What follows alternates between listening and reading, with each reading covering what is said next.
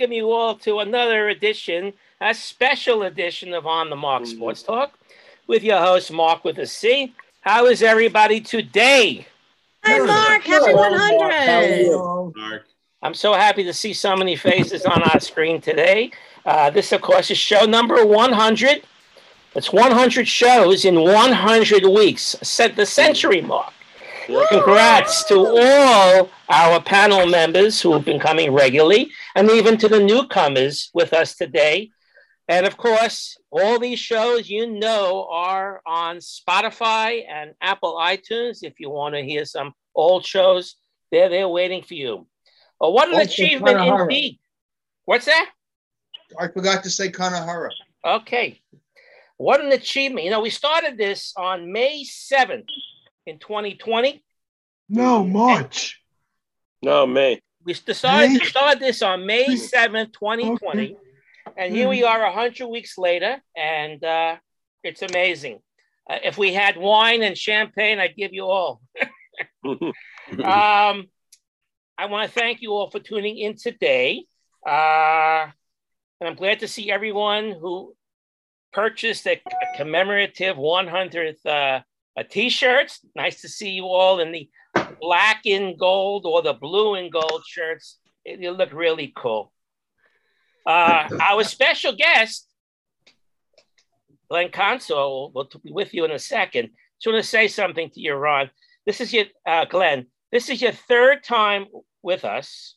Uh, you were appeared in show number 18, uh, September 3rd, 2020. And then you were also on for our 34th show, which was December 30th of 2020.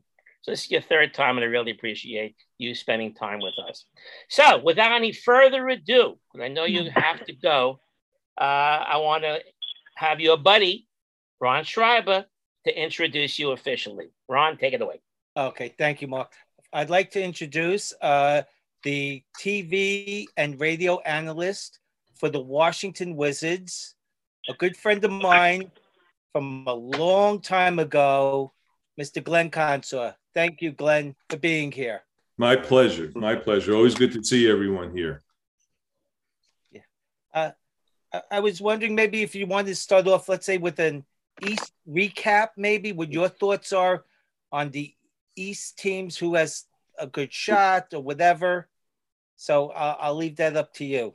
Okay. Um, I think it's up for grabs. Um, I still think Milwaukee um, is, you know, could could win the East, but you know, you, you just don't know what the Nets are going to look like. Um, you know, you don't know what Miami's going to do. Um, I think the Celtics losing um, Robert Williams really hurt them, um, but they were really playing very well. And, you know, I, I think the East is, you know, very much up for grabs. I think Chicago could still surprise. So um, it's really hard to predict because of injuries. And, you know, it's been such a strange year with COVID and injuries and trades and all this stuff to really determine what's going to happen. Um, but I still think the Nets are loaded and the Nets could surprise. But um, and I think the Celtics can too. Miami Heat, to me, defensively is, uh, and I think you you see it more in the playoffs than during the regular season. Defense becomes a really big deal, and I think they are a very underrated defensive team that um, will you'll you'll see how good they are in the playoffs. But they're loaded too. Miami's loaded too. So Miami could could be that surprise team, but who knows? I still think Milwaukee. If someone, I'm not a betting man, and I don't bet, but um, uh, you know, if I was ha- if I had to, I would say Milwaukee, but I wouldn't put a lot of money on it. So it's up for grabs. What, what, what did you think of the Ben Simp the, the trade? Uh, who do you think won the trade? I don't think you can tell yet. Um, uh, the fact that Ben's not playing um, is, uh, you know, is a big deal in, in, to your question, Ron. But I think uh, when he plays with those three guys, um, you know, it has the potential to be. They have the potential to be a powerhouse, and they're deep too. So, um, you know, I think Harden and and Embiid fit very well together. Philly's another team that could could surprise because of those two guys. They can carry him. Carry, you know, it's hard to say. Um, they gave up a lot. Um, you know, the Nets did uh, for Ben Simmons, and they really haven't had much to show for it yet. But maybe one day they will. So I think it's hard to answer that question. But you know, it's funny. I think the big plus in that trade was getting Curry. Mm-hmm. He Yep. he's a he's an outstanding shooter, and I, he gives what Joe Harris was supposed to give. Right. You know, I think that was a big plus in the trade for the Nets. And you know, for me, look, my opinion is I think the Nets are the team actually to beat in the East because now that Curry's going to be uh, not Curry, uh, Irving's going to be able to play at home more. Of of course, uh, if they have to play Toronto, that's a whole nother uh, story. Ron, You you, pick you pick Ron, you picked the um the Nets way back when the season began. So Yeah. did everybody else. yeah. You know, it's interest, it's interesting because Kyrie, Kyrie and KD are, you know, maybe you know you you remove, um, I don't know, maybe you remove Embiid from this, but Kyrie and Durant are the most dangerous offensive players in the NBA. Um, you can't guard those guys; they're unguardable. Uh, and no matter what type of strategy and game plan you have against them, it almost doesn't matter uh, because they're so elite um, offensively. So I, I think what Ronnie's saying is right. I mean, you know, Steph Cur- Seth Curry is is a phenomenal player. He's not just a shooter, but he really knows how to play too. And he, um, but those two guys could really take that team pretty far, even without Ben Simmons, because they're so unique. And and what's what's the news on, on the, the Washington Wizards? I know Hmm. they had their struggles. How is Bradley Beal and everything?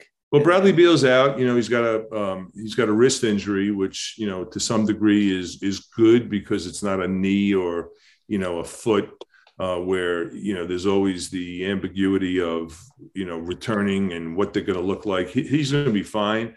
Bradley Beal's healing up. He's you know he's on schedule.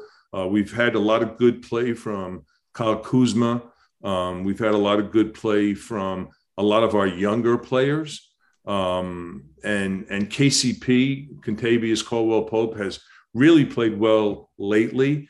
Um, I think from the Wizards' standpoint, the fact that Brad's been out for so long and um, it has given the younger players opportunities like Rui Hachimura and Deni Avdija um, and Corey Kispert, those guys, and Daniel Gafford, those guys have really had um, an, an incredible opportunity to get playing time. There's no substitution for that in the NBA. There really isn't. You can go to training camp, you know, play a couple exhibition games, but these guys are getting a lot of reps and a lot of experience playing in the NBA. They're all very young players, 21, 22 years old.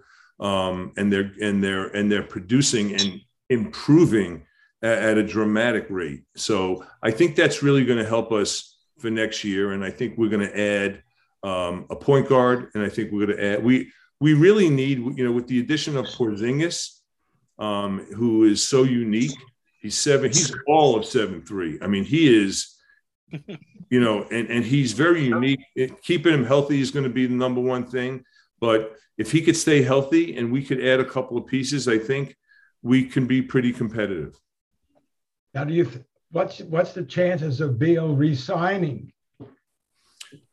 That's a good question. Um, I, I think they're good. You know, I think the question is, you know, um, is he in the same? He's going to get a supermax deal.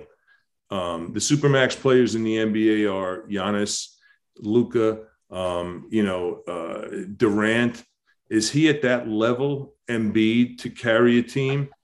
I don't know. Maybe. Um, but you know, I think the team has some decisions to make with that too. But I know we want to resign him, but uh, nobody really knows what Brad's going to do. And I think Brad likes it here, but mm, maybe it's time for a change for him. And I, I don't know. I mean, I'd lo- I would hate to lose him. weren't they doing really well before he got injured, right? Yeah, pretty well. I mean, we, you know, we made a bunch of moves, you know, um, and Brad was playing well, the Wizards were playing well, and then we we just had to reshuffle the deck for a variety of reasons. Um, but um, you know, I, I just think the future is bright, but there's a lot of ifs. You know, if we can get that elite point guard, if we can get um, more physicality, because with Porzingis, if you think about the personnel of our team, it's a lot of finesse guys, and I think to win in the NBA, you need physicality, you need PJ Tuckers, you need guys like that, um, Marcus Smart, uh, to bring uh, to body slam guys to you know to get physical. To you, you you need that, and we need that as a team for next year. Interesting. Who else have, has Oh. questions for Glenn? Go ahead, Michael. Yeah, hi, hi, Glenn. Thanks for coming. Hi, Uh, Mike. The, the the Lakers and the Nets. Let's face it, their star players chose their team and they chose their teammates, and uh, for the most part, they're having mediocre seasons, of course. Now, who's to say? Although the Lakers have a problem to get into a play-in position, let, let's suppose the Lakers and the Nets get into the uh, playoffs from the from the play-in position, and they go all the way up to the finals, and they compete against each other for the finals. What does that say for the regular season? And uh, should that continue? Should the commissioner do something about things like that happening? To, You mean you mean like collaborating, letting players dictate who's on the only reason that that happens, Glenn? You know, when you think of it, it doesn't happen in any other any other sports. Yeah, well, it, it does, but like, would would Gronk have gone to Tampa Bay if it wasn't for Brady? You know, so I think it does happen. I mean, I think you you, you have that those situations. Um, I know that Kentavious Caldwell Pope and Bradley Beal are very close friends, so you know we had a little bit of that too. But um, it doesn't mean it's going to work. You know, um, chemistry is a is a strange thing. You know, um, it, it doesn't necessarily, you know, talent doesn't always necessarily mean you're going to win games. The chemistry amongst the talent is, is going to dictate if you're going to win games. You know, who who in the elite players can sacrifice and do other things to help their team win. All those things add up in chemistry, and um, I'm not sure it's such a bad thing for the league, um, but it doesn't always work. I mean, you know, LeBron, uh, you know, making the move to get Westbrook, you know, on paper looks great, but it hadn't worked. Uh, Okay. Anthony Davis went out, and you know, and they look like a different team. Um, you know, look at the Clippers right now. The Clippers are getting back. Uh, Paul George is back as of the last game, and evidently Kawhi's coming back. So I got news for you. That's a completely different team now than they've than we've seen the whole year with uh, with the Clippers having those two guys back. Those are two of the elite, elite, elite players in the league. So that doesn't say much for the way, but that doesn't say much for how the season went, right? Look, you know, the, the Golden State looks phenomenal. You know, and uh, no, they don't. No, they don't. not anymore. You're right. You're Not right. anymore. Not anymore. I mean, you know, we we just we beat Golden State. We're not very good. We beat Golden State twice this year. Um, and Steph Steph had 47 in one of the games. Right. So, um, you know, it, it's, you know, it, so much of it is, is, is who's playing, who's not playing, Right. um, you know, uh, and who's going to sacrifice Th- that, uh, the ability for these guys to make adjustments to their games, to play with other elite players is a really big deal in the NBA. And you got to be ready to do that. But that being said, um, not to sugarcoat any of this stuff, you win games with your stars in the NBA. Period. You you know you rely on them to close games out, and you win with them. So the teams that have those guys that could, you know, our ISO scorers when you need a bucket and that shot clock is ticking down, you rely on them. And um, if you don't have those guys or even multiple players, that's why the Nets are so intriguing. And that's why I mentioned Kyrie and KD, that they are so elite in scoring. Man, that, you know, you can't focus on one of those guys without the other one going off. So the NBA is a league of stars, and stars win games for you. So it's gonna be it's gonna be interesting to see what happens. Yeah, Yeah, Larry. Can you, can you talk at all about the Knicks? Yeah, yeah. Um, they need players. You know, they they need they need they need some more elite players. I mean, I, I love Randle and I love R.J. Barrett, but that's my point. That kind of goes back to what I was saying about Bradley Beal. You know, are they KD and Kyrie? Are they Paul George and Kawhi? Are they Chris Paul and Devin Booker? No, hmm. they're not those guys yet. So you know they need they need more talent. I mean, talent wins games. Your all stars win you games in the NBA. The New York press is ripping Randle every day. Yeah, well, the New York press rips everybody every day, and so does every so does every newspaper. Doesn't matter what you do. Yeah. yeah, Freddie.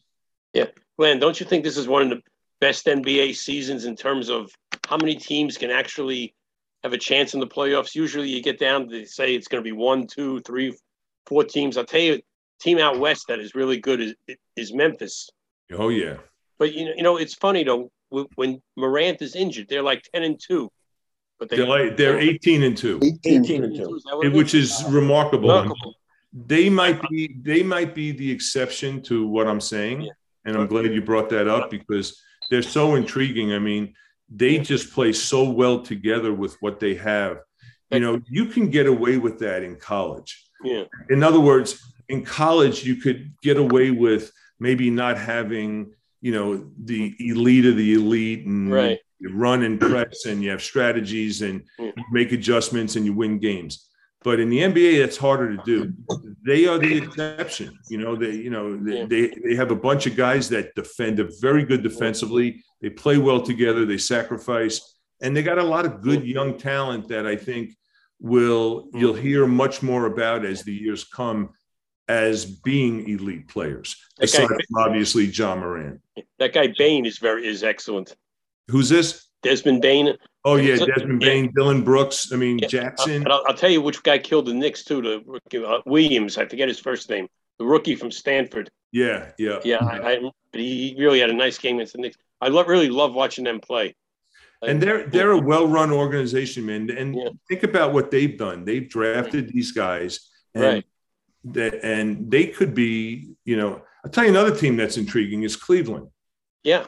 Cleveland's very good too. You know, and and they Mm. they're, they're building on a lot of young players like like Mobley and and uh, and those guys. So they, you know, th- that's another team. You know, y- y- they have that one veteran in Kevin Love that um, is like a steadying for- force, but they're pretty pretty young, like Memphis is. So, but those organizations are really developing young players every year. Those guys get better. That's why I kind of emphasize that with us. I'm hoping that you know with us, and there's no guarantees, um, we'll be in that category. Why do you, why do you think the Hawks have regressed a little from last year? Um, you know, I think John Collins going out really hurt them. Mm. You know, because I think he's very underrated. Um, he's incredibly athletic. I think that hurt them a lot. Um, but um, you know, that's another team that if it clicks at the right time could pull an upset in the playoffs. Right. Playing game. They're going to be in the playing game. Yeah, definitely. But I- I'll tell you, I'm very, I'm very disappointed in. Um, okay, Roger. Okay, you go first. Oh, sorry, Ron. Sorry to interrupt. Glenn, thanks for coming on.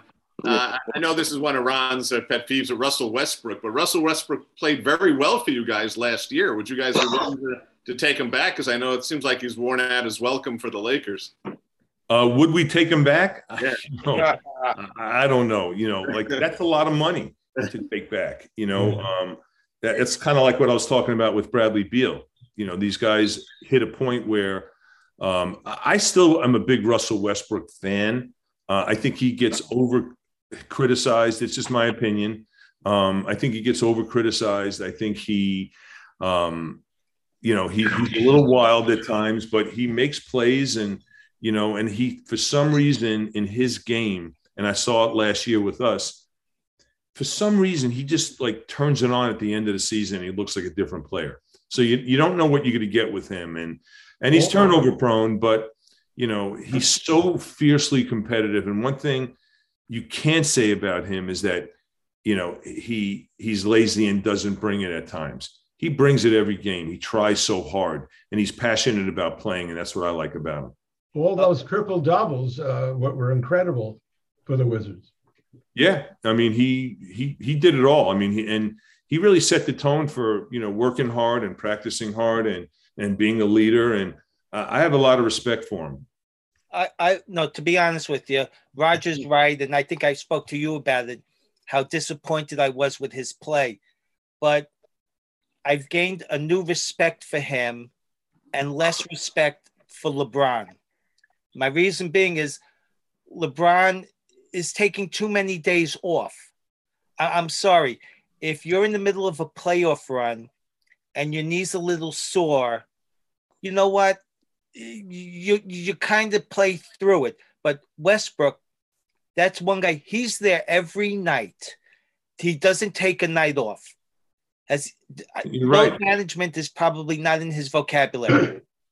So right, right. I've gained um, more respect for him in the last couple of weeks and lost more for LeBron. He picks isn't, his games. Isn't Westbrook like, younger? Yeah, Westbrook's yeah. younger. Yeah. Yes. But like LeBron picked the game. He plays in Cleveland because you know it's Cleveland and has a big game, mm-hmm. and then he's out for a day or two. You know, I mean, I come. Hockey's my number one sport. Okay. LeBron doesn't have hockey mentality when it comes to injuries. I mean, th- there are guys who play with skate on broken feet broken. or whatever, broken hands. They play broken through ankle. everything. And considering the Lakers are, are right now on the outside looking in, you think you push yourself. Now I have a, a thing. I I think he's banking games. If you want my opinion, because I, I may be stupid, but he said he wants to play with his son in a few years. So if he plays less games this year, next year, you know, it's less wear and tear on his body. I don't know. Am I reaching for something? Probably. But yeah, I don't know, Ron. That's a tough one. You know, I, I don't know what that guy's thinking about. You know, um, when you know, with with especially with this season, I'm sure he's very frustrated and and um, he's not used to losing. You know, and then I I'm sure that's you know really taking a toll on him. Um, the fact that he doesn't have Anthony Davis all those games. I mean, no one talks about that. You know, Anthony Davis, you know, is as elite of a big guy as there when he's healthy in the NBA. He could do so many things. He hasn't been there, so that's a huge loss. You know, what would they look like with Anthony Davis, Russell, you know, um, and LeBron? I mean, healthy. Um, but you know what? You look at their team. look at their team. Aside from those guys, they haven't gotten much from anyone else. You know, I think they, you know, Talen Horton, um, that guy, you know, think about their team. They don't, you know, they, they really don't have that much depth um, or even, you know, I'll call them B players that can get right. you 20 points on a given night. They don't have it. So they need more. No, they do. Davis is supposed to be back tomorrow. Yeah, well, we'll see what we'll see what kind of condition he's in yeah. Edition and how long and how long he lasts. And how and if he's going to be on a minute restriction, we that's all the stuff we don't know. Is James going to play tonight against the Jazz, or is he sitting that one out? I don't know. I, uh, I heard he's out. Did you? That that's uh, I saw uh, ESPN has who's oh. in, who's out. I guess it could change, but you know. Glenn, have you ever interviewed LeBron? No, no, no. never interviewed LeBron. Have you wanted to? Um, sure, I would have liked to, um, but I, never had a chance to interview him. I I I, I did broadcast um, one of his last games in high school. It was uh, the Capital Classic in DC, which is an All American game.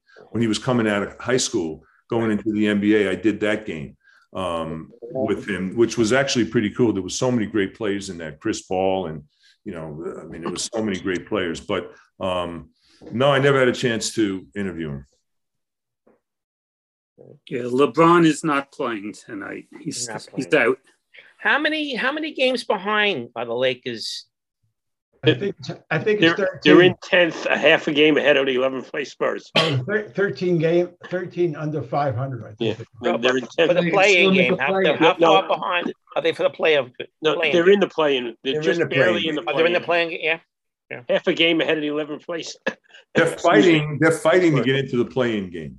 They're fighting to get in, and that can go either way. But Right. like I said earlier, if AD comes back, you know, LeBron's LeBron and Russ is Russ, those guys have enough to upset whoever they play against. They have enough. So I wouldn't count them out if they can get in. Right.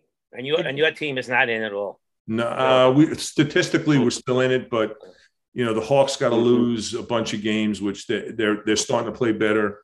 Um, uh, we don't, I, I don't see it, but you never know until Yeah. you're statistically The out of. Wizards are probably like the Knicks. The, the Knicks manage tragic numbers one. If they win, Hawks Yeah. win one game, the Knicks are out. No, I don't. We don't expect to be in it at this point. I mean, I, I think we're going to try to win every game we can, but it might not matter even if we did. Yeah. Michael? Yes, uh, Ron's mentioning of hockey uh, gave me something to think about. Uh, la- last night the Rangers played Detroit, and there was a game that the Rangers played back to back. Has there ever been and has, has there ever been any, any effort in the NBA? Which I don't know. I don't know about hockey, but in the NBA to avoid back to back games against teams that have been rested before that game. I would I would assume with the use of computers, if there's a back to back game, the second game should be against a team that also played the night before. Has that ever been addressed? Um, uh, yeah, I mean, I've I've been in NBA meetings where they've discussed it. I mean, I think it's you can't avoid it um, because it's they're trying to get 82 games into a six month schedule. Um, so I think what the NBA tried to do is minimize the back to back games, which I think they've done. Um, like we we're getting ready to go out of town tomorrow. Um, we have a game. We have a game tomorrow night against Dallas um, at home, and then we leave Saturday for a three um, uh, three games on the road. The first one's in Boston, um, which I think is on um, Sunday. Then we hop on a plane and go to Minnesota. No, no. Let me let me have my. my uh, We go to Minnesota, and then from Minnesota we go to Atlanta in a back-to-back road game. And you know that's hard on that's hard on these kids. It's hard on me, and I'm not playing. You know, um, but it's that that you know, and that means like I mean, we've had back-to-back games this year because of like we charter planes and it just happened the other the other day where we chartered planes and there was something wrong with our plane. They had to fly another plane in. Um, we didn't get into the city we were playing till like two thirty three in the morning, and the next day was a seven o'clock game. Do I look smarter? So that that is really hard to that's hard to fight. Wow. You know, but you know what's strange? Like our team, for some reason, and I guess it's the reason that Vegas is in business. We play better in ba- in those the second half of those back to back games. It's bizarre. No explanation for that one. No idea.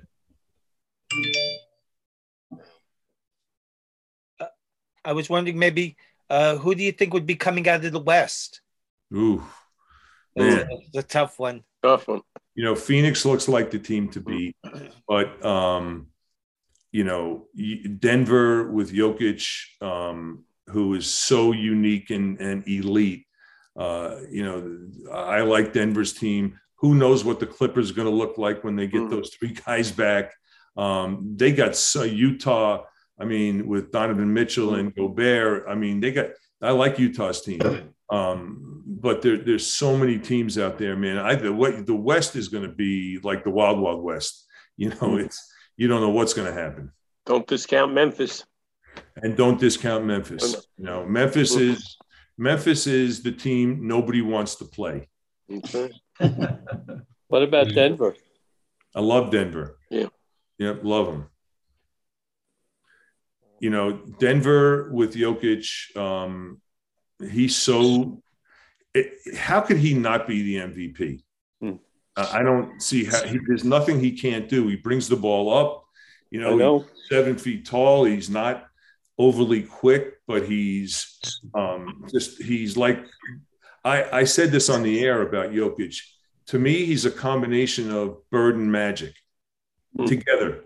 You know, combine those guys. That's what he is, which is incredible. So you would pick him over Embiid at this point. Um, I think Embiid's younger. Um, For the and- MVP this year, they're talking. Oh, I, I- I think I would. I, I think I would. Yeah. I mean, don't forget Giannis in that equation too. Yeah, yeah, yeah. Interesting. So, who who who have the Wizards dominated this year? The Lakers. The Lakers. Lakers, yeah, the Lakers and the Warriors. That's right. amazing. It's amazing, huh? Pretty good to dominate. I know it's you know, but you know what? It's we, we really haven't dominated anybody. You know, we this year was a year where we were trying to, um, as it turns out, because of the trades that we made and um, uh, injuries that we that we were trying to really develop the young players. So uh, they've gotten a lot of minutes, and I'm hoping that that it pays off in the future for those guys. And you and you're back on to the, the the road games. Just said, Yeah, we're traveling. We traveled. We started traveling like middle of January. And and you like it? Um, I've been Mm. doing it so long. I know. I know. I got used. To, I, I got used to calling the games on the monitors and being home and getting back into my bed after a road game. You know, so um, Good points and bad points, right? it's good and bad. But you know, look, it, it is what it is. It's part of the job. Um, uh, I'm doing it so long that you know, like my biggest stress is packing and unpacking. You know, like what do I bring? You know, I always forget something: underwear, socks, you know, a belt. You know, it, it, I can't keep up with it ever. You know, Yeah. um, but Well- it's uh, it, it, it's taxing. The, the traveling with an NBA team is really taxing, especially for someone of my age. Yes. That's my age too. Right? I'm, hey, look, I'm lucky I was able to, you know, connect onto this Zoom call. That's where I'm at. I have to thank Justin for that. I, I would never get on anything. Oh, my Exactly. That's me too. Yeah, Me too. But Glenn, I know, I know you're pressed for time and you got plans for later or whatever. And, you know, we really appreciate you coming on, buddy. Yes. No, I appreciate it. I appreciate you guys having me. I always enjoy talking to everybody. And um, and just you know, FYI, Deni Avdija, given the fact that this is uh, you know a, a Jewish-based uh, Zoom call, he he's really becoming a very good player in this league. Um, defensively, he's at an incredibly incredibly high level for his age right now. He's really tough defensively, and his shots coming. Um, and it's pretty neat to see as we travel with these teams, um, the fans in different cities holding up the flag of Israel. Um, he's got a really nice backing. And most importantly, he is as great of a kid as there is. He is such a good kid. You know, um, he's polite. He wants to learn. He's not full of himself. He, you know, he didn't grow up here. So he's not in that AAU world of, you know, entitlement and narcissism. And he doesn't have any of that in him. And it's quite refreshing. He's also a pretty good rebounder and assist man too. Yeah, he's very good hmm. player. He's very good player. He he's got to get better in a lot of things, but you know, he just turned 21. Hmm. He just turned Ron's got underwear older than 20. Hmm. he still wears them. I know, I know that. West gives him minutes. Justin gives him, told me. Justin told me, Ron. okay. the coach gives him minutes in the game. He gets. Oh 20 yeah, minutes? yeah, yeah, yeah. Please, yeah. Oh Good yeah. for that. Good for that. Who's the player in back of you? Is that uh, looks like Pete Maravich? Who is that? That would be me. That's Glenn. Oh, wow. That would be me. That's when I had hair. Uh, That's when. That's how Ronnie remembers me, I guess. that's right. Well, even well, even way before that too. That's college, right? That's college. Yeah, that's college. We're talking high school and junior high. Hey, Ronnie was a great third baseman, by the way. I want everyone on this. Ronnie was He a put a great. picture on Facebook today. Ronnie was a great athlete. I'm going to tell you, he could. There's not. There's like not a sport that if they invented a new sport, Ronnie would be good at it. That he's that guy that everyone, that everyone hates. You know that. Oh, here's a new sport. Ronnie's great at it. thanks, thanks, buddy. Thanks.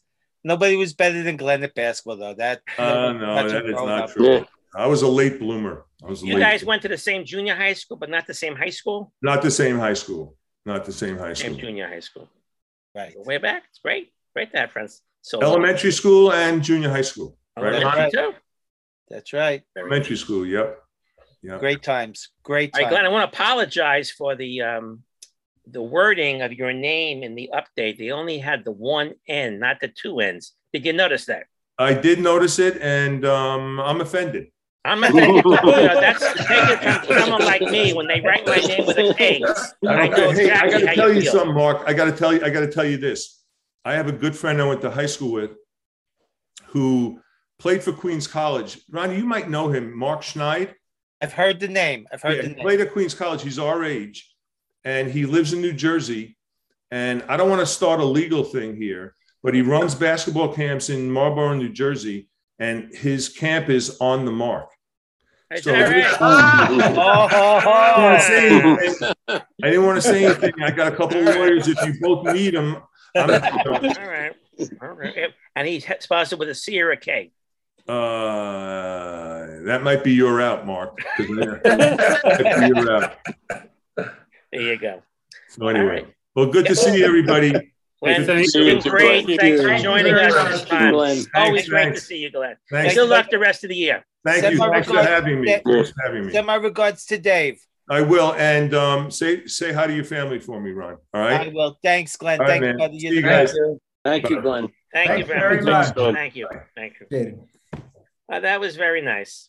Yes, Uh, it hope was. You guys uh, enjoyed the segment. It's always good to have uh, Glenn with us, talking basketball and um, current basketball. and we get a different view. We get the actual, the actual view of, of the game. So, um, okay. Uh, comments? Anybody with comment about the segment? It's going to be a great playoff season. Mm. Segment was terrific, Yeah. Mark. Yeah, I very wanted good. to- Glenn's very knowledgeable. Yes, Very I good. wanted to hear more about Porzingis. Uh, you should have brought it up. Well, no. Well, Glenn had a uh, dinner he had to go to tonight. That's why he gave us a half hour only. He had the Wizards dinner to go to. Okay. So, Hey, Hey, listen, uh, commitments, work commitments, I guess is more important than hanging out with us. But I really, and you, you could tell him we really enjoyed his presence Yes, please once tell. again. Absolutely. Hope you guys Mm. enjoyed that. We did. We did. We did. Yeah. So in, in moving on, um, I did give you a special assignment. If any of you guys want to talk Mm. about your special assignment on this special uh, day, the assignment was, let's see if I could uh, word this correctly. What specific sporting event that you witnessed has stuck in your mind forever? Or what's one greatest sporting event you witnessed live or on TV? I didn't go to TV, it's something you've seen, but basically live should be the main thing. Greatest thing you've ever seen. One. All right, Steven, you want to go first? Sure. It's more than one, but it's the same thing over and over. I've gone to a number of Army Navy games. Oh, And, and if you ever want to feel good about the country, you should go and see these kids. You know, we go there, we used to go there early and watch the march on and the march off. And at the end of the game, whichever team loses, everybody that's on the field turns towards the losing team's side and they play their, uh, their alma mater. And then at the next one, they all turn around and turn towards the winning team side and they play their alma mater. But it just sends shivers down your, your spine to watch these young kids and, and what respect they have for everything. Right. Where the, the games are in Philadelphia? Where else? Yeah, I went to uh, about four games in Philly and actually one in the Meadowlands. Mhm. I took my kids too when they were younger. They were about Were you in the service? no. No. No. You Army or Navy? I was rooting for Navy. We got our tickets through a guy in Navy. And the funny thing is, uh, he he said, you know, that we went we went by bus, and we had about thirty people, you know. And uh, he said one year we got better tickets. He said that one of the admirals must have died. of course, they have a you know the seniority with the tickets, so we moved down a deck. I was root for Army. I go back to Rollie Stichweh. Oh, sure. Well, he's a local kid, Mineola. He's still alive? Yep, I believe so. I wonder what he's doing these days. Maybe he wants to come on the show. Why don't you call him up? Okay. One eight hundred Rollie. Is anything Look else him- you want to add look to him that? up on uh, the internet. yeah. Anything else you want to add to that, uh, Stephen? No, I also went to a, you know, you talk about old times. I went to a game up at uh, Michie Stadium in in Army. Uh, it was Army, Utah, when they had the lone uh, Preston Car, whatever his name was, the lonely end, and Bill uh, Carpenter. Utah quarterback was Lee Grosscup. Mhm. Oh, And that's an that's an event going up there too, and watching the uh, you know the uh, the cadets come out. It's really it's you know when I was I was like an anti-war guy, and and watching this is a you know a different story. Very good. Thank you for that. All right, Fred, you want to give yours? Yep. Uh, March 19th, 1965. PSAL City Championship, Erasmus Hall versus DeWitt Clinton. Erasmus 85, Clinton 80. Erasmus that year was 21 and 0. Some people have called the, called us that year the greatest high school basketball team in the in the city's history. Great game, down to the wire, 85-80. We won. Next year they beat us 72-58 with Nate Nate Archibald, who was on both those teams. We had George mm. Thompson, who went on to a great career at Marquette and in the ABA, and was also a player in Clinton. Some people might remember Luther Green, who played at LIU and I think they played in the ABA. The, play that they they they had not taken the they had taken the games out of Madison Square Garden because in previous years there had been some problems. It was held in our gym, packed. I was able to get a ticket. Just a, just a great experience. Okay. Thank you on that. Uh, Michael, you got one? Yeah, you know, I always say that if you take a kid to a game, the first time you ever take a kid to a game, uh, and if it's a great game, that's how you addict them. When my son was about six, and this game was August 25th, 1988, the Oakland A's against the New York Yankees, and it was the first, it was the last game that Candelaria ever pitched, as a matter of fact. And uh, the A's took a nice lead, and by the ninth inning, the A's were winning four to two. And this pitcher for the Yankees, his name was Gene Nelson. He stinks, you know, an average crappy pitcher. And uh, who's coming up but Canseco? And I go to the front and I yell to Piniella, Lou, don't let this guy pitch to Canseco. No, Lou, right? and in Canseco's entire career, he hit a ball to left field, upper deck. I've never seen a ball hit so far in my entire life. So Listen to you. it was it was six to two, all right. But to make a long story short, and I, I figured the game was hopeless because Eckersley would come in and, and finish off the game. But for some reason, in the bottom of the ninth, the Yankees clobbered Eckersley.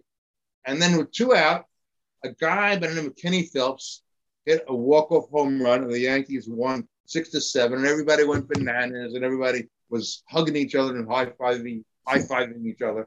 And I took my kid to that game. So uh, my, my son is a diehard Yankee fan forever, and that might have been what started it off. So Your son remembers that game? You never forget. No, he doesn't remember. He was too young. Remember. I'll Tell him about it. Go ahead, Ronnie. Okay. Uh, April about April first or second, nineteen ninety nine. My friend calls me up who has the Ranger tickets, and says he can't make it. He's going to be out of town for the last game of the season, which was April eighteenth of that year, nineteen ninety nine. So I said, "Yeah, I'll take the tickets, of course." So me and Melissa were we were going to go to the game. April sixteenth, Wayne Gretzky announces his retirement. April 18th was the last game he ever oh. played. Oh. And Melissa was six years old at the time. Does she And we- remember it? Uh, yes, she does actually. Oh, wow. She does. And we would we were there and I well, I remember it was against Pittsburgh. And I think I've told this story before. In overtime, Jaromir Jagr scores the overtime goal. And to me, that was like a passing of the torch almost. You know, Gretzky leaving, Yaga, but the, the him skating around the ice after the game was amazing. And one other thing about I went to that game three or four hours before the game even started, and I could not find the program anywhere mm-hmm. to be bought. So I have all I have is up here, my, remembering the game, no program or anything. Everything went. You Yeah. got the ticket stubs? No, I gave them back to Sal. Oh. oh, he couldn't make the game. I should have kept one. Yeah, should have kept one. Is right. But that was my that I've witnessed Really in person. exciting, yeah. Let's see it. Who else has a uh, highlight in there? Yeah, uh, Milton. Yeah. All right. July 9th, 1969. I did not have tickets previously, but decided to go to the Met game that night. It was the largest crowd uh, up to that, over 59,000 people. Got tickets for standing room only. And that was the game that I saw. Tom, I was a Yankee fan, but they were not doing well in those years, and I, I liked the Mets just as much in those years. And I, it was unbelievable, standing there or sitting in the steps, going up and down, and not believing what I could see. Um, I just remember it was so exciting. The place was actually shaking. You could feel the stadium shaking, and uh, that was a very big highlight because I love Tom Seaver and That was that was the one hitter. one hitter. He, One Jimmy hitter for Jimmy, Jimmy Yeah. Balls. Oh, Jimmy Qualls, um, uh, and that was, by the way, that was one of five one hitters that he pitched for the Mets. He had four other, uh, five altogether, one hitters, but that was the closest. Yeah, Um, that right. he said uh, in an interview after that, years later, he said he had better stuff that day than any other time he ever pitched, including the no hitter with Cincinnati. He said his stuff was that electric. He could put the ball wherever he wanted, He was also pitching against the Cubs. which was a great team That's at right. that They were a time. great team. They they were in first place at that time. I, I- I only Ron. Remember Ernie Banks was up in the ninth inning Mm. and he got him out. And I don't know who got the third out, but the second and third. But uh, no, it was a thrill. Thank you. Thank you for that memory. Who else wants to give me their, uh, give us, uh, Marty, you have something? Yeah, I do. Um, following up on Ron with um, a Ranger game history, April 11th, 1975. Can anyone guess? Does anyone remember that? April 11, 75. Uh, game against the Islanders. Islander game. Yeah, Iowa, yes. the I, I was at the game. It was a playoff game. Remember, this is the third season only for the Islanders playing the Mighty Rangers. And JP Parise Parise. scored in overtime, 11 seconds into overtime. Now, you, I'm sure a lot of you guys, especially at hockey games, know with the lines at the bathroom that it's Mhm. easy to miss the beginning of the period. So a lot of people weren't even in their Mm. seats. And, um, you know, you could hear a pin drop in the the garden was silent. Everyone was stunned, including Islander fans. We didn't expect to win that game, but that truly was an amazing, amazing game. Thank you for that memory. All right, Gerald, go ahead. Let's hear yours. Mo- most memorable uh, uh, The game cu- even the that cup I year, attended. there were a lot of exciting cup games that I was at, but th- that one at the Garden was extra special, though. Thank you. Yeah, Joe. Most memorable game that I attended, actually doubleheader, was at City Field. I think the year was 1970, and one of my favorite plays wasn't a Met. Roberto Clemente had eight hits in a doubleheader, and what was memorable about that is that he had food poisoning. And I understand from a friend at the end of the doubleheader on TV was Ralph Ralph Kiner's Kiner's corner. And Ralph interviewed Clemente and said, You know, Roberto, you had food poisoning and you played so well and had eight hits. I was thinking that maybe, you know, the rest. It's something funny. Very nice. All right, uh, uh, Larry, go ahead. 1958, Oh. Johnny Unitas versus Charlie Conerly. I think it was the best football game I have ever seen. I haven't seen a load of them in live, but standing room only with cardboard in my shoes. It was freezing, but it was an unbelievable game, except for the fact that the Giants lost. The Giants. It was a great game. Okay. And now the other Larry. I don't know if you guys remember Grevey, who played for the Washington Bullets. Kevin Grevey, Kevin Kentucky. Kevin Grevey. Kevin Grevey, yeah. Well, I, I took the family to eat at his restaurant in the in uh, Fairfax, Virginia, and from there, he had a bus to take people to the game, and the game we went to was against the Philadelphia 76ers, and you know who we saw, Dr. J, and one play he made that was just unbelievable. I never saw it before or since. He left the key to to dunk and dunk the basket. I've never seen that uh, done by That's anybody. right. That's right. That's right. What he do? I, I, I didn't hear him say. Yeah. He he jumped from the key. Key.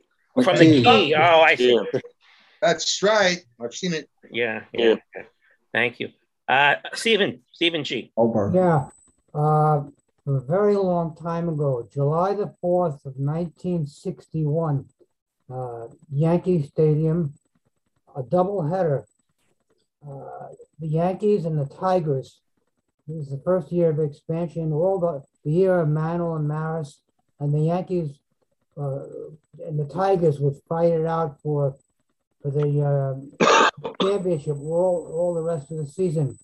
But that was a doubleheader. I remember being brought there by by my by older brother. I think Roy Campbell actually being an announcer, being wheeled uh, wheeled into the stadium. And the first and only time I ever sat in the center field bleachers and, and could barely get in. There was a crowd of 75,000 people Wow. watching a, watching a, a great doubleheader. The Yankees winning the first game big, and the second game going into going into extra innings. Uh, with the Tigers being led by by Frank Lary, who was a star pitcher for several years, Mm. a multiple 20 game winner, and then considered to be a Yankee killer.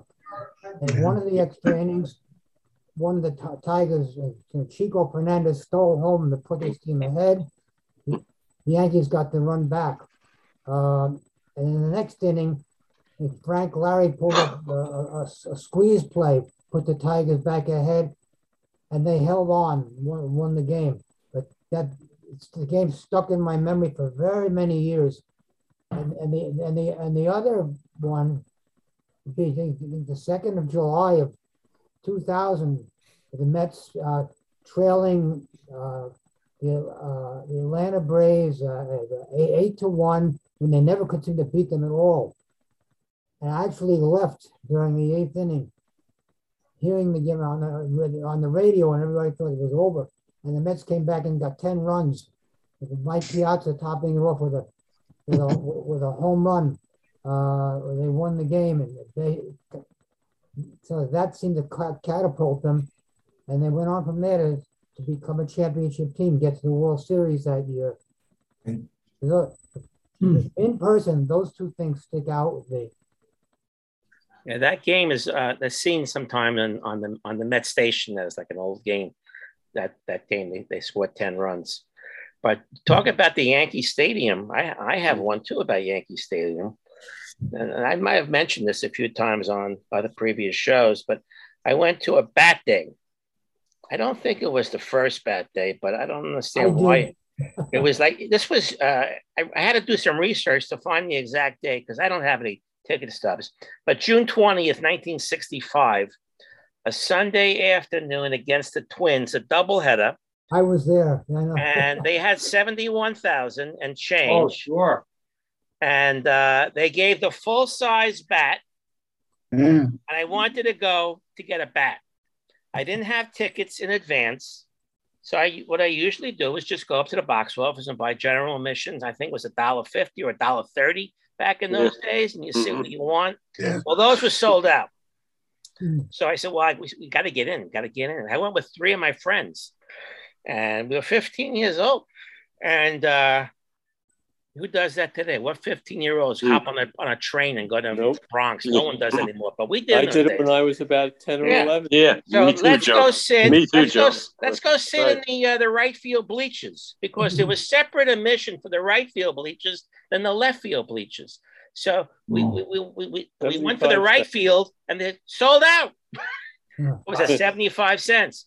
but there were seats in the left field bleachers. So for 75 cents, we went through the turnstiles. They gave us, I got a Tom Tresh autographed bat.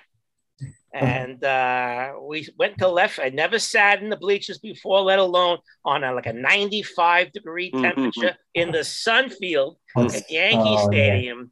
We baked. Couldn't Yeah. see a thing because that. How far Right. away are you? Are you 500 feet away? Yeah. Mark, Oh, can't Mark, Mark, where's eyes. that bat today? I have it in the attic. Oh, Mark, I still have it in the attic.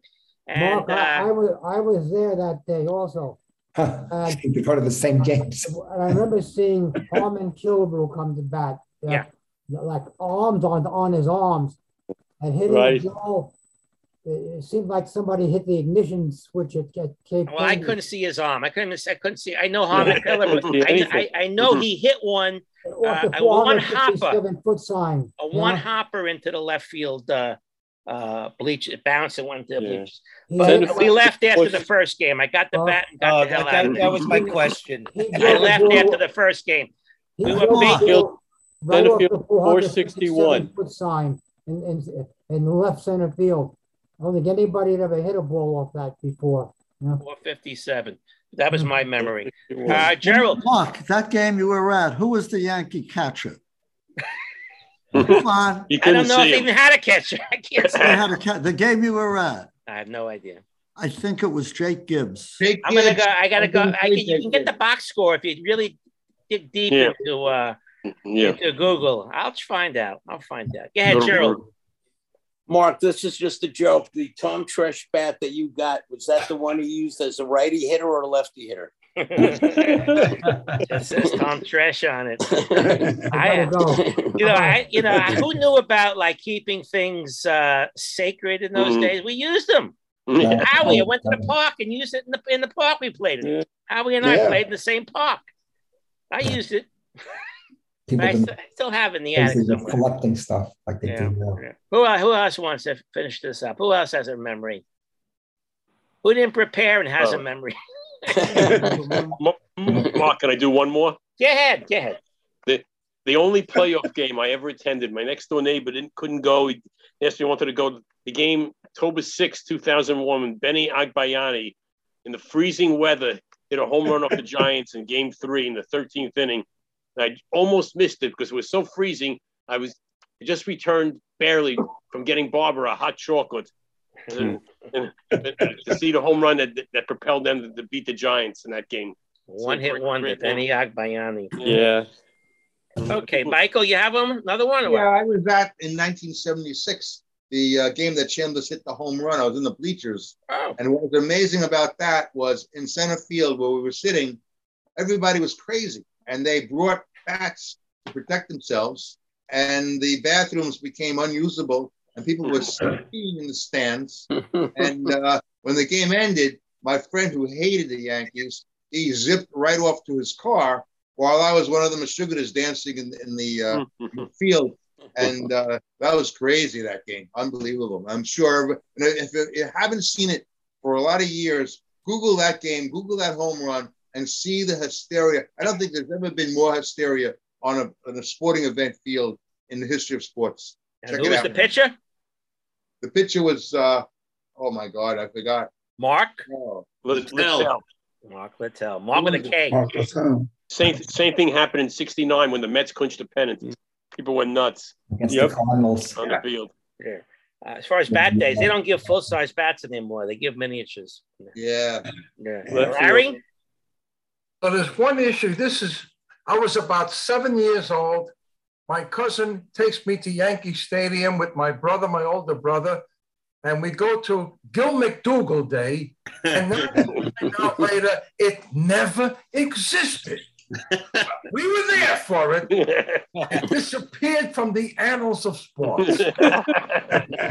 Wow. Gil McDougald. It was like the your- same like day your- that Dr. Bobby Brown came back after being in the service to play third base. You saw Bobby Brown live? Yep. I saw him play. him play. You're old. You're older than me. And Roger, what is it? A batting helmet you got on?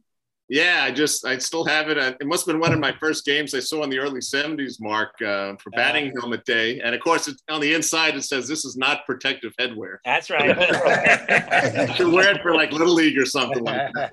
Very true. Very Is, true. isn't it a little small?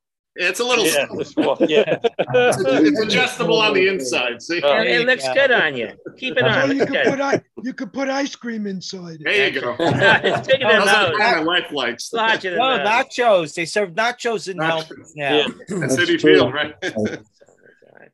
Look, Anyone one else? more. Go ahead, Milt. Uh, May, I think it was 8th, 1970. I don't know why it wasn't on television, but I stayed with the radio listening to that final seventh Whoa. game of Yeah. the Knicks beating Yeah. the Lakers for their first championship. Oh, yeah. Without Willis Yeah, Reed yeah. was hurt, I think in game five. And I listened to that whole game. I was so ner- listening to it because we were rooting so hard for them. Oh. And they won in the seventh game in May of Yeah. uh, 1970. Back, back then, back terrific. then, Milton, you- you weren't. They weren't had a blackout. They weren't allowed to show the game. Right, that's why I had it on the Right, well, you radio. Yeah, me that too. earlier, right? It was shown. It was shown about eleven o'clock at night later on. Right, but I listened with the to the radio. Yeah, so did I. Yep. I remember that. So did I. Yeah, Reed, Reed Die That was like fan. the uh, you remember who was the Chamberlain, uh, next coach? Was that Red Holzman. Holzman. Right? Red Holzman. Yeah. Holzman, right, The right. glory years. Steven. That was like Oh, the yeah. uh, Wilt Chamberlain 100 point game. Everyone said they watched it on TV live. Right. I, I did watch it live. Yeah. Yeah.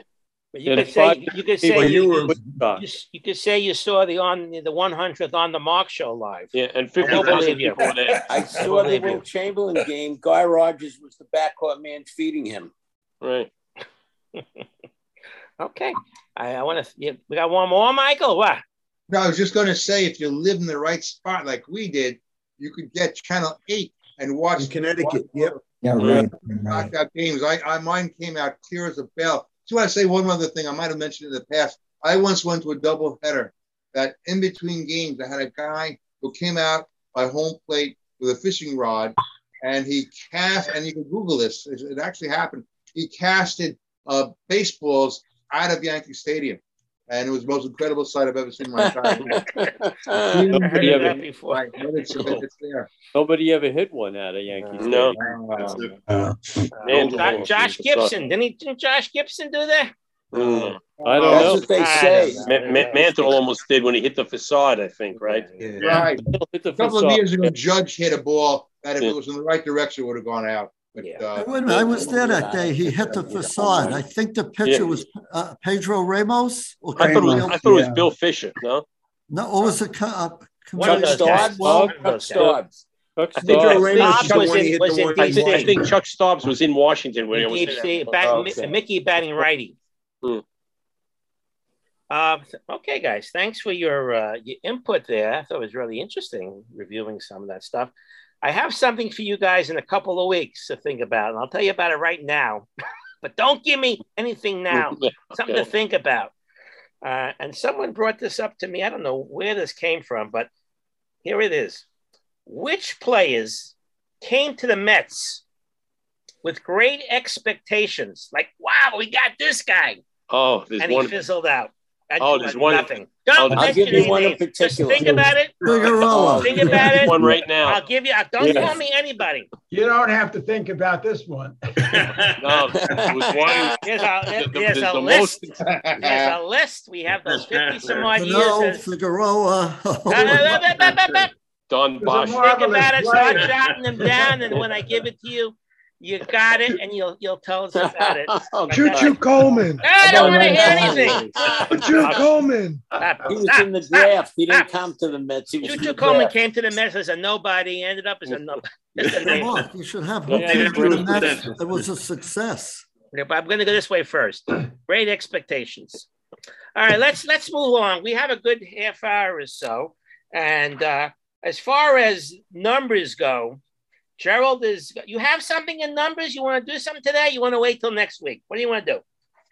I don't have something in numbers, but I just wanted to uh, go over uh, the program, how I will construct programs in the future. And I could start with today. Okay, So so, let me- so Gerald wanted a, spot. He wanted Right. a continuous spot, and three digits don't work on Right. uniforms. So we've put our heads together, and he- this is what he came up with. And he's going to start this either today or definitely next week. What do you got? I could start today. I won't make it very lengthy. No. Uh, the, the basis for each week's program is that officially the first baseball game was played in 1846. So I was there. 18 I was there. I'm I going saw to you there. add- It's not on I'm going to- TV. I'm going to add the number of Mark's show this week, 100 to 1846. I come up with 1946. Next week will be 1947. So, germane to that, I'm going to focus on baseball. 1946 was a very memorable year for me. First of all, that was the year that it all started for me. And Big Brother Secondly- start beating you up, right?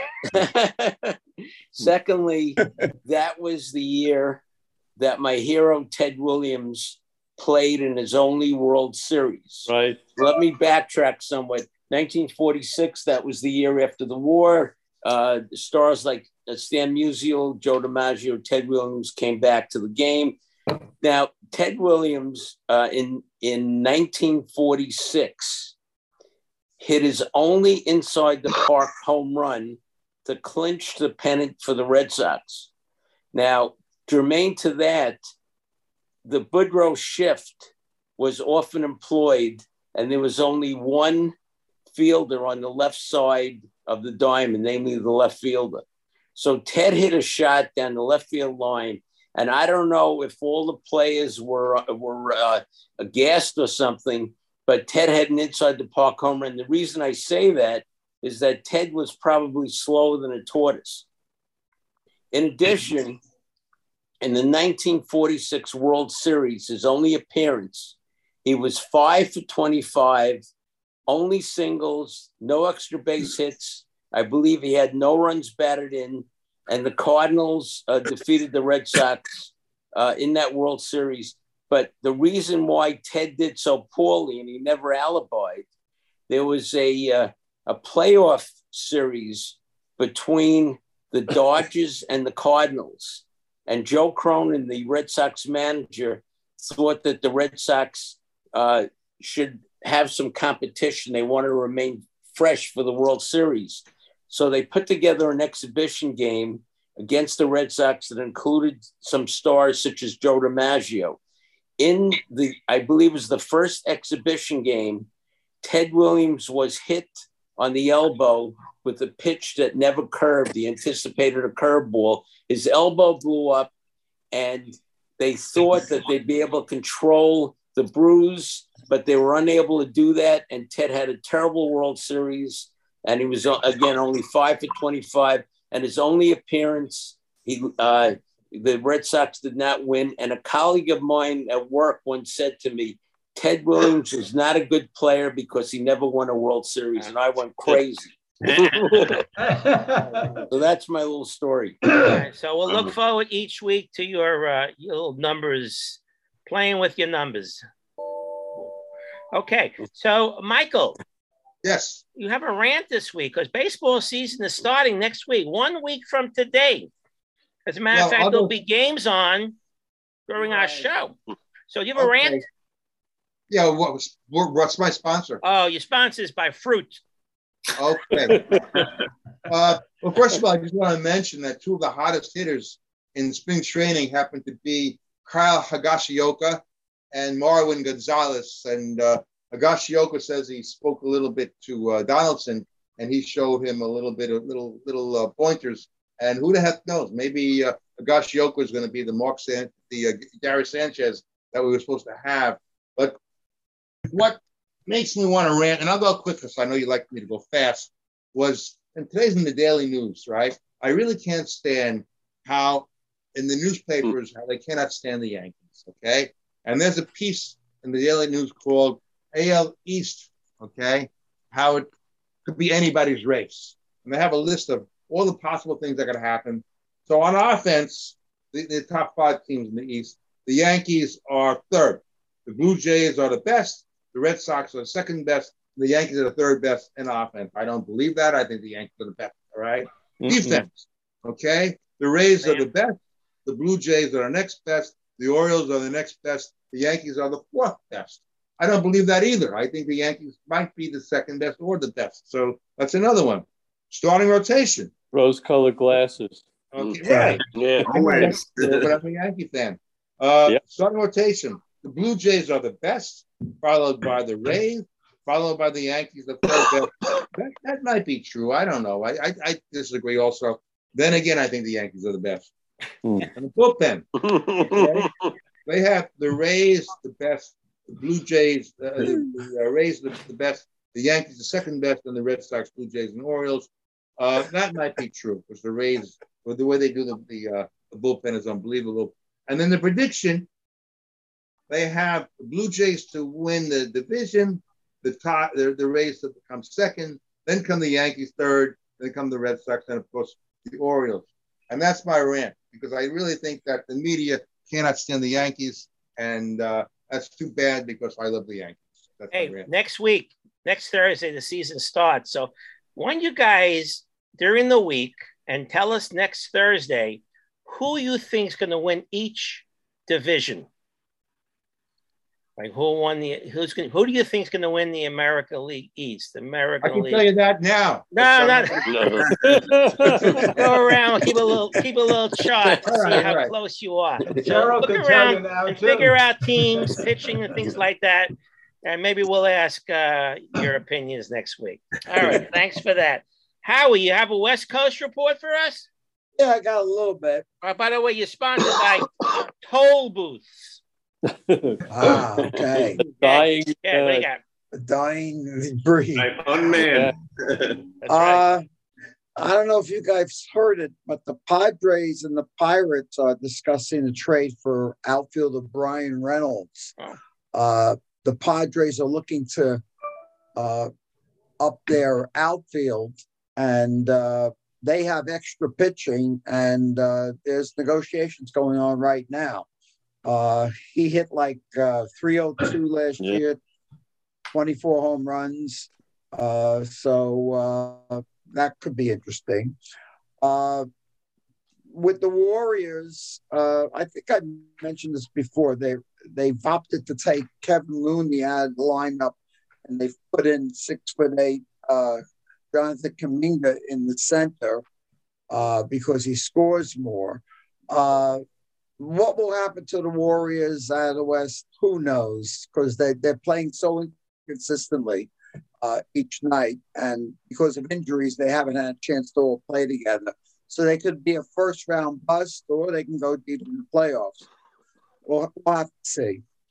Uh, the other thing I, I read, uh, the uh, this is like a trivia question. The Giants were just by Forbes magazine. The Giants were just uh, rated. Uh, the worth of the Giants was three and a half billion dollars, and they were bought initially back in from the current ownership back in 1992 for 100 million. They were three and a half billion. They're the fifth highest, fifth most valuable team. Can you guys name the top four most valuable teams? Yankees, Mets, Red Sox. Yeah. Okay. Cool. Yankees are Red Sox, Dodgers. Yankees are number one at six billion. The Mets, Mets. the Mets are, are six, right behind the Giants. Manchester Sox. United. Nah, wrong Red league. Sox. Dodgers. Red Sox are third, three point nine billion. Dodgers. Dodgers. Dodgers, Dodgers. second, four Dodgers. billion. About the Cubs. Cardinals? Cubs. Cardinals. The Cardinals are seventh, the Phillies are eight, the, The Cubs. Cubs. are four, three point eight billion. Cubs. Wow. So the Yankees are six billion dollar worth, and the Dodgers are four billion dollar. So Okay. Thank you. all I got. That, uh, uh, Danny. Yeah, hi. Uh, just chiming in a little bit uh, late. Um, regarding uh, um, Mike's rant on uh, current status of the Yankees, I have to say uh, I didn't hear the whole thing because I had a phone call. But um, uh, on March 23rd, I was down in Tampa, and I uh, went to a Yankee game, Yankees and uh, Orioles. It was great to see because I was lucky in the first six innings, the the entire regular lineup was was was put up with no uh, no substitution until the sixth or seventh inning. The only one I didn't play was Rizzo. they looked really good, I have to say. It was really impressive. I was like three three rows off off uh, off the off the first base. You know, with just great seats that we had. It was superb. And uh, just wanted to report on that. And the other thing regarding the West Coast report, the value of um, of the Yankees. If you recall, Dolan, the former owner now of, the, of, of Cablevision here on Long Island, he mm-hmm. offered Steinbrenner six hundred million dollars to buy the Yankees. Just think about that, and that wasn't too long ago. How much did Steinbrenner pay for the Yankees? Ten million. Ten million. That's right. That like, he didn't pay it. He didn't put up ten million. He and his partners did. Yes. Silent partners. Bucks, Isn't that about seventy-three? Yeah. Yes. Yes. Yeah. yeah. I think he put up seven years ago. Yeah. From CBS. From, from uh, CBS. Ten million. Talk about a, an investment. yeah. Yeah. yeah. yeah. I would have put up a thousand dollars for last year, but I didn't have it at the time. All right, let's move on to uh, to Larry in Fairfax. You have a weekly story for us? Yes, let's get, get let's get get back to basketball. Okay. The title of my story today is My Most Thrilling NBA Scorers. There have been NBA scorers with high averages over their careers, such as Michael Jordan, Wilt, KD, LeBron, and Jerry West. But to me, not many of them were thrilling or caused great excitement to watch. The following three NBA scorers were the most thrilling for me to watch. Earl the Pearl Monroe. Oh, yeah. The mm. Pearl was the master of the spin and hesitation move. Yep. His smooth changes of direction just embarrassed defenders. Earl played for two teams in his 14 year career the, the Bullets, 1967 to 71, and the Knicks, Knicks. 1971 to 1980, averaging about 19 points per game. Both teams retired Monroe's number. Elgin Baylor, they called Baylor the godfather of hang time. he had a way of maneuvering his body in midair to circumvent the defenders. It almost seemed that Elgin defied gravity for a moment to make space for his shot.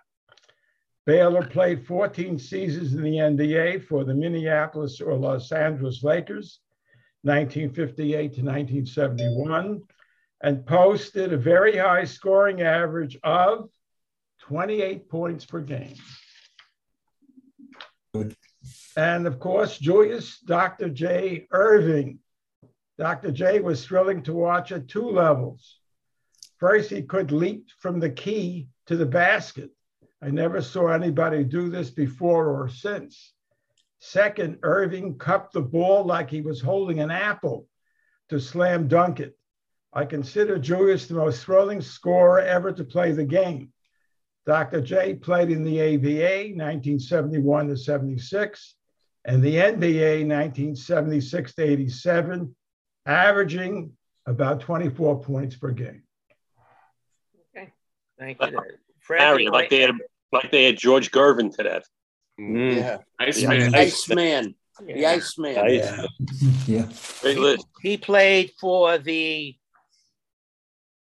San Antonio. San Antonio. Spurs. Spurs, yeah. So a lot of people never saw him play. Right back in those days, all those games were not on. Yeah, Larry, a lot of guys can dunk from the key now because they're allowed Yeah. three steps. Yes. Not more. Three or four. Very good, Steve. Many if you want. Yeah. And how about Miller? How about Miller? Oh, Reggie Miller. A Knick kicker. A Knick, Oh, a Nick God. Killer. Like to Yeah, Oh, eight points in how many seconds? Yeah. About five. But um, Yeah. we, we Right. didn't we didn't talk to Glenn about the uh, the NCAA uh, championships. We have the we Yeah. have the final Yeah. four Talking pros. this weekend. Yeah. Call So what what's your guys' opinions on on this the final four? Kansas, North Carolina, Villanova, Duke. Duke. Why don't you Duke. talk about this a little bit? What do you think? North Carolina, what a team. Could be they win. Yeah, they're playing the best ball of anybody in there. That's true. Yeah, Yes. but but Duke has something to to play for, right? His last game. they all do. Coach's last game. Yeah. In the last game they played against Carolina, they got their butts kicked, right? Yep. Yeah. Uh, Yeah. Yeah. And, and Kansas looks good, and no one no one's giving Yeah. Villanova any credit at all. Credit. Can I? Yeah. Well, they just lost. more. they just lost more. Yeah. They lost more. Yeah, It's a big deal. Fred. I want to. Oh, Steve. Steve. I wanted to ask Steve a question. What What do you think of the last game of Krzyzewski coming back and saying, re- reaming out his team in public after they lost by 15 points and saying this was totally unacceptable? I, I thought that was a I- really classless thing to do. I, he, he, I, I'm not a Krzyzewski fan, you know. Yeah, uh, I thought that was a terrible thing to do. he, he, you know, if you've, I've been through his one of his practices, and it's like every other word out of his mouth is like a four-letter word. Yeah, I, I'm. I'm He's reading a he's book. unbelievable. I'm reading a book now by John Feinstein, The Legends, about him, Valvano, and um, um, Dean Smith. Great book, and they make that point. What you said about Krzyzewski. He's he's got this golden boy image, but he's not. Right. Yeah, not at all. But He he's reminds me successful. He's successful, He, So yeah, was Bobby he's like Knight. the Lou Holtz of basketball. and no one can than spell thou. his name. Well, He brings the best Yeah, of Michael, players. go ahead. What do you got? I just want to say, my opinion about the Peacocks, I think they needed an extra day. Uh, I think they were. I, I think they were. They, you know, they ran out of gas, and then, then they had to play uh, with, with just one day off. And in watching them play, I don't think the teams that are in the Final Four are that much better than the Oh, yeah, teams they that are. were Yes, they defeated. are. Ah, they are. And, Yes, and who's they to are. say that if uh, they had a chance, It's that they momentum too, I Yeah, think. they might have been more competitive. Momentum. My opinion. I really, I really thought the way they play defense, they were able to cover anybody, and it was just uh, they ran out of gas. They needed another. They needed another day. That was- that's just my opinion. That's that's how I felt in watching the other teams play. And, and their coach right away became the head coach for Seton Hall. Oh, that was that was His alma yeah. They knew that way before the I'd call that tournament started. Yeah. So Well, as soon as Willard left, Maryland job. yeah. But that's nice for him. How much more Yeah. money is he going to have in his pocket for that, right? Yeah. And uh, so um, I'm not going to ask you who you think's going to win from the Final Four, but it should be interesting to watch Saturday and then Monday's game. Nice Uh, But Mark, I really know. I really know. You really know what do you got? Who? The team that scores the most points. All right, thank you. As Right, opposed to the team that- with that one. Should have expected that one, Mark. Yeah. And and I'm just curious, the Final Four for the women. I know UConn is there, and uh, South Carolina. So South Carolina could play UConn. yeah. UConn is, is up to their game again with uh, They are back. back. Well, I watched the game UConn North Carolina. That was one hell of a game. Yeah. And God, who's State. that woman from the Midwest? Fletcher? Or I, I don't remember. Pa- She Paige scored Bu- like 20, Paige 23 Bueckers. points. And they kept well, showing that's the what's Yeah. Yeah. Minnesota. Yeah. And the Who Cares tournament tonight is the uh, the championship for the uh, NIT. Hey, That's right. Who players care. cares? It's bit, Who's it's a big playing? game. It's a Yeah, it used to mean something when we were kids. Still, Who's in it? still is. gonna For the for the players NCAA. concerned. We all thought it was a runner up. And uh, this will be the last tournament, the N- last NIT for at least two years. Some Yeah. people believe that the NIT will never come back to the Garden. What is the NIT? National. tournament. Yeah. And you know, there's Like- another tournament going on. yeah, the women's Why they NIT. leave? There's a women NIT, Yeah, Seton and Hall's there's also second. a uh, the basketball classic tournament. And today's a championship, North Coastal Carolina and Fresno State. No That's one nice. Fresno. how come the NIT left the garden? What was the reason for it? What happened? Why are they leaving the why garden? they Nobody leaving. came. COVID. COVID. No, Oh, No. it gotta be money or something. Just don't slap me. Got to be money. Money. Could be But money. they- Minnesota's Yes. is coming back to town. And Do you have any hockey beautiful news to talk about this week? Who? What? Huh? Anyone have any Ron? hockey news to talk about? I don't see Ron on They the shoot, they anymore. score. What do you mean? Fred, you have any Rangers hockey are- news? The Ra- Rangers Ra- are in Rangers are playing place. great. They had they're on a three uh, three game winning streak. Four game. I thought it was four. Four, maybe it's four games. All right. They, they, They beat just came back twice. in overtime. They're making a move on first place, and they're That's a hot right. team. They're a hot team. They're a hot team. Down the line, we'll see what happens with them. Right. Exactly. And Chris Kreider is zeroing on 50 goals. I think he's got 46. With, Can we help him Pretty out? good. Pretty good. And what's the big soccer news, uh, Danny? With the I have no men's, news. the men's, World Cup Somebody coming up there. they made the World Cup. Canada made the World Cup. Canada Italy made the didn't World Cup too. That's First big. time, first time in 36 years. I And think. what? How about the U.S.? The first time in how many years? Yeah, they're in. Yeah, 84. They're not always in. No, You- they're in the- the men. What do you got, Raj? Italy didn't make it for the second consecutive World Cup. Italy didn't. Right. That big That's news. right. I saw that. They lost to North Macedonia. That's amazing. It's really Yeah. amazing. One. So with one- I have a trivia question. Wait till Yeah. we Does get the everybody trivia. like the shirts? yeah. You're allowed to wear it anytime you want now. Okay, I I gave you. you a restriction. And I have a question. How many Yeah. black? How many blue? Black. Black. Black black. blue. Looks pretty even One, to two, me. three. Maybe, maybe. Danny, you're not wearing your shirt. Did you like Uh, wear it and Mine get a little? blue. Okay. Blue, you're a blue. Blue, Yeah. Blue. Blue. blue. Do the Why don't we, have uh, it? Six. Why don't six, we go to a couple of trivia questions? To That is a trivia question. Who's got some questions to, to offer to for us? Who's Brad, you got one? Grant Yeah, I got one. Yeah. Uh, the Knicks retired Earl Monroe, number 15. There's another player from the Knicks who's also had number 15 retired. Dick Who is it? McGuire. McGuire. Right. Dick McGuire, that's right. What was, Exactly Barn, right. what was Barnett's number? 12. Well, Well, 12, yeah, 11. I was thinking 11, 12. Yeah. remember how he shot it, shoot his, his, his free throws oh, with that foot? I remember Yeah, his jumper. yeah. Fall oh, back, Oh, yeah. fall back, baby. His jump shot. Now everybody uses a fallback. Right. Who else wants to give us a question? Michael? All right, I'm gonna put this on the screen. And I want to ask, here's my question. Let me see. There you go. Nice and oh, clear. All those guys. All right. My question is, Bring it a little closer. what year did this take place? And, 1960. uh, just who are they? Go ahead. Can you bring it a little closer? It's 1960. Richard Milhous Nixon. Nixon. No. Gerald Milhous Ford. Nixon. The odd couple. Gerald Ford on the right. It's Gerald think the other Ford. three are, though. All right. Is that is that Al Kaline on the right? Al next to Ford? Kaline, good. Woo! Good get. All right. And the reason why they're there is because of somebody that Mark mentioned earlier in the podcast. A double, a double header. Uh, No, Wait, that's Michael Frank Corleone. Michael Uh, the Corleone one- on the end. the one on the other side of, of, of Nixon is Tom Tresh. Oh, And what happened was, what happened was, uh, he wanted to live close to his house, so he made the request, and he ended up getting traded to the Tigers. So, if that's the case, where are they, and what year? 1960. No. No, it's like Uh, where- where- why would they? Why would they? Why would Tigers be at the White House? 67. Oh, they just won the World 68, Series. 68. 69 or 68 after But- they won the series. Nixon, Nixon, 69 season, and they're at the White House. Nixon wasn't in the White House in 68. He was elected. 69. Right.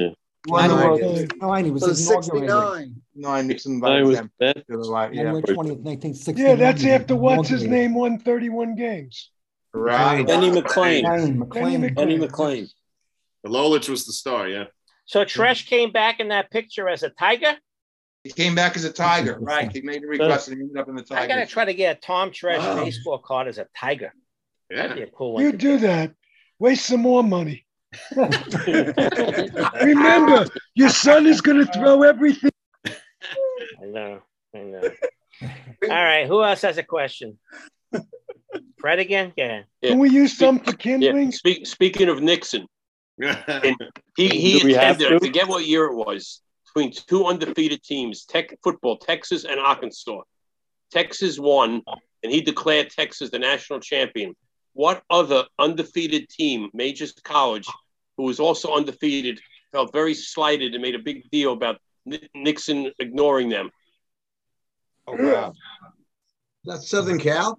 No, UCLA? No, no, wrong part of the country. Oh, So it's probably Alabama then. or something. No, wrong part of the country. Oh. well, what part of the country? E- Gotta be Big Ten then. Easton, Easton School. Eastern Penn State? School. Georgetown? Penn State. Penn State is correct. Penn State. yeah, I forget what year it was. Seventy-one. That's why he was president. So he was president to what? Seventy-four. No, yes, August yes. 9th, 1974. I know. That's, Interesting that's the day I got. That's the day I got engaged. Mazel tov. So uh, I have a little story here. So two good things happened. Right. That's right. Two good things happened. Here's a little here's a little question. Babe Ruth, as a pitcher, gets tossed after one batter. Oh, and Who the guy pitched a no hitter. And what happened? The guy pi- came in from and pitched a perfect game. Ernie Shore. oh, Oh Lord Almighty! You must That's read good. my notes here, Ernie. What, what, what, did, what did Babe Ruth do? He walked the guy and then the guy He pitched for walked you. the you argued guy, with the umpire and and he got the batter thrown was erased, trying to steal, No, right. and then, Oh. then the next guy retired. Uh, Twenty six batters. 26 Wow. remaining batters. Yeah. Yeah, oh. I knew about that. Cool. So that's his perfect game. What With an in a- asterisk. We can always in a use an asterisk. What happens in a perfect game? He said no hits, no runs, no errors. But if somebody drops a foul ball, is that considered a perfect game? Probably. Yes. Yeah. No one got on base. Because it doesn't Right. count. Foul. Who knows? Who knows? Who knows? Oh. That was Allie Reynolds' uh, no hitter Yes. when It wasn't Yogi a right up the, game, but Fenway Derek- Park ball. Derek dropped Right. that pop fly. That But it wasn't. pop. But it wasn't a perfect game. Just a no hit. No, it wasn't. Right. It wasn't. There were no perfect games for many years until Larsen in '56. That's right. World yeah. Series, no less. That's A right. long time between perfect games. All right, who else has one? How many Yeah, hats Gerald. does Mark have? Too many. Too many. On, on, Roger was in the room. I, I was in the uh, the Roger throne. got permission to come in the room and You got into the inner sanctum, Roger. Inner sanctum. Wow, I'm You- impressed. you- to be honored. Not too many you're people. You're My wife guy. doesn't even come in this room. You're Did they search you on the way out, Roger, and make sure you didn't take anything? I think I actually have one that's had he doesn't have. Oh, is Tom Tresh still alive? Uh, he's in the dead. attic. Mark, you ought to sell guided tours to that room. I Yeah. know. A little his- little That's history. what they look. bucks. Who's got the who's got the question? Gerald? Go ahead. On May 31st, 1970, two White Sox teammates combined for 10 hits in one game at Fenway Park. Hmm. Name the two White Sox players. Ten hits. Wow. Hmm. Louis Aparicio, Yes. Really? Really? Yeah. Wow. He was Ellie old by then. He was old. Yeah. hitter. and uh, Jim Landis. No. Nellie Fox? No. Minnie Minoso? No. No. I was going to say that. What year was that? 70? 1970. Or 70? Not Gus Triandos. Was it Gus Triandos? No, wasn't. No, Sherman no. Lollar? Sherman Lollar. No. No. No. was- Lollar. They were gone by then. Oh, Jungle, Outfielder? Jungle Jim Rivera. I'll give you initials. WW. Walt Williams. Walt Williams. No, No, Nick- no, no Nick Williams. Williams. Correct. Wow. Nick Williams. No, right. Nick. Yankees had him for a little while. Cleveland too. Wow. Did he? played for the Yankees a little bit. He was in the Yankees? Right. I Yeah. think so. I remember that. Did they both have five hits apiece? I believe they did. Yes. Okay. Oh. Go ahead, Michael. All right. Wes Westrum was a big league catcher for the New York Giants from 1947 to 1957. Mhm. During the 1965 season, what manager did Westrum replace? Oh, uh, Casey Stengel. Yeah. Right. Casey Okay. Stengel. Right. Casey Stengel. I was going to say Salty Parker. Remember Salty oh, Parker? Yeah. Solly Hemus. Solly Yeah. Right. Holy Shortstop. I got a few right? more minutes. A few more questions. Anybody? Where's Ralph Houk today? Six feet Uh, under. The major. The major. What baseball team was once called the Robins? The Dodgers. Dodgers. Dodgers. I didn't know. Named after Wilbur Whit Robinson. Robertson. The owner. And And they're also remember, our the pres- bridegrooms and the Superbas. Super Oh, yeah. Well, remember, what's the middle name of our president? Yeah. Robinette. Oh, Robinette. Robinette. What were the Yankees before they were the Yankees? Islanders. Islanders. Yeah, Right. that's easy. What was Mickey's first number as a rookie? Six. 40, 42. Six, changed to seven after he was sent down and returned. The hmm. Yankees wanted the tradition of Ruth three, Gehrig four, DiMaggio five, and Mantle six, but he didn't like the number. Smart move. All right. Anybody else? Reminding we got three minutes. Yeah, left. I got one. Go ahead. When you, Name name Yeah. the Hall of Famer who had only one major league at bat. Walter Yeah, a lot of Lou it. Costello. Alston. Alston, that's right. Good joke. There must be a lot of people with one at bat Not in the Hall of Fame, though. Oh, on the Hall of Fame. How about Eddie Gaedel, Jerry? Not an official at bat. He walked. He walked, so he never had an at bat officially, right? He Fred, you have one? You want to close the show, Fred? yeah, back in I think in the All American Football Conference one year, the Steelers and the Eagles merged. What was the team nickname? Eagles. Eagles. No, It was the Steagles, wasn't it? the Steagles is right. Steagles? The Steagles. The Steagles, one. right. Eagles. All right, boys. I'm gonna I'm gonna close it up today. I want to There was a novel you all. What a- I thought we had a great show. show today. Great show. Great Number one. show, and, uh, and you guys are a part of it. And number 100 come, and it is gone. Yeah, And now we to shoot for the second hundred. Yep. Right. It was a great century, Mark. You Great really century. That And was oh, a listen, Way on the four mark. weeks, in four weeks, we celebrate the two-year anniversary. Right. We'll do that. Right. We'll do that. Think about Oh, yeah. something like that. But again, Yeah. great show, guys. Great participation. I Thank hope you you, Mark. enjoyed. I hope you enjoy your shirts. Great Have job. a hosting. fabulous Yeah. week. Enjoy the games that are coming on, and uh, Yeah. and next Right. next Thursday is play ball. Yeah. Are we on Okay. YouTube, Mark? Are we on YouTube at all? We- We may, No. put this on Facebook. We'll see. I mean, on Facebook. It is. We'll see. Maybe YouTube. We'll see. Like, A special show because of Glenn. All right, guys. Take Great care. show, See you soon. Thank Be you. good. Thank you, Thank you. Thanks a Take lot. care. Take Yeah. care. See you in school, Jerry. Yes, yes, Mike. I'll see you in Shul. Maybe. Yeah. Maybe, me too, maybe.